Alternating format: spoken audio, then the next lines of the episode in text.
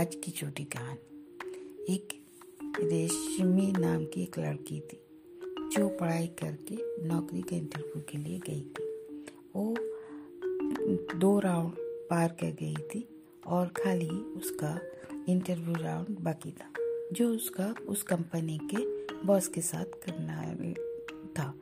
तो वो वहाँ इंतज़ार कर रही थी। इंतज़ार करते करते कुछ देर बाद उसको बुलाया तो जैसे ही वो इंटरव्यू के लिए आई तो उसका बॉस ने पूछा "हम्म, कि आपका नाम क्या है? तो उसने बताया रश्मि। फिर पूछा कि आपके घर में कौन है? तो बोला माँ। मम्मी आपकी क्या करती है? तो बोले मेरी मम्मी दूसरों के घर में झाड़ू पोछा बर्तन करके मेरे को पढ़ाया है। बोला आप क्या लोन लेके पढ़ाई की हो? तो बोला नहीं मेरी मम्मी लोन नहीं ली। वो खुद ही सबके घर में काम करके उसी पैसा से मेरे को पढ़ाया। तो आप कभी अपनी माँ को माँ काम में हाथ बढ़ाया? बोला नहीं मम्मी मेरे को कभी भी करने नहीं दी। वो अपना काम खुद ही करती है। कभी आप अपनी मम्मी को हाथ छुए हो? बोला नहीं। तो बोला ठीक है आप एक काम करना। आज जाके आ, मम्मी का आ, हाथ धुलाना हाथ पैर धुलाना और मम्मी को अपना हाथ से खाना खिलाना।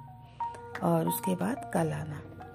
वो बोला बोली रेशमी बोली ठीक है मैं कल आ जाऊँगी।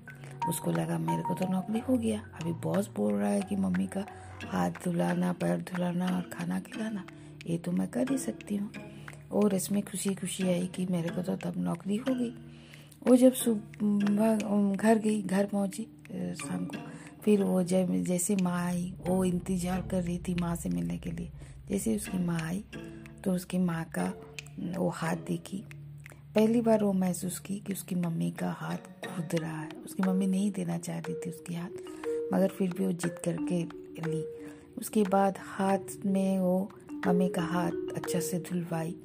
फिर मम्मी को अपने हाथ से पहली बार खाना बना के वो खिलाई।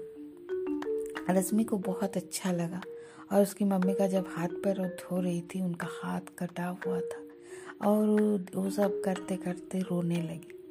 मगर वो कुछ बोली नहीं। दूसरा दिन वो इंटरव्यू में जाने से पहले मम्मी के घर का पूरा काम ख़त्म कर दी, जो आज तक वो कभी नहीं करती थी।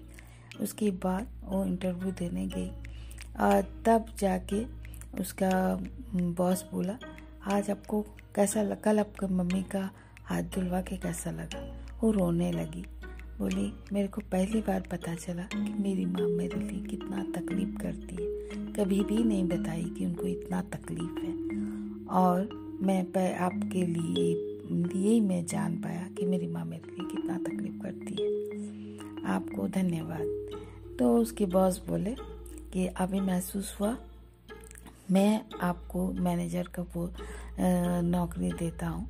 और मैं मेरा कंपनी में यही देखना चाहता था कि आपके नीचे में जो काम करेगा, आप उसको अपना जैसा उनका दर्द का एहसास करके उनको काम दोगे, सबसे काम लोगे। इसीलिए मैं इसी तरह ही एक मैनेजर चाह रहा था। और रश्मि आप मेरी इस पोस्ट के लिए परफेक्ट हो बोल के उनको जॉब दे दिया। वो रोने लग गई और मेरी मम्मी को बहुत खुशी से रखने की कोशिश की। हमारे बच्चों को भी अपने जो तकलीफ़ करके उनको बड़ा करते हैं, ये एहसास दिलाना ज़रूरी होता है कि हम कितने मेहनत करते हैं। तभी जाके बच्चे जान पाते हैं कि माँ बाप का कितना तकलीफ़ है उनको बड़ा करने में। धन्यवाद।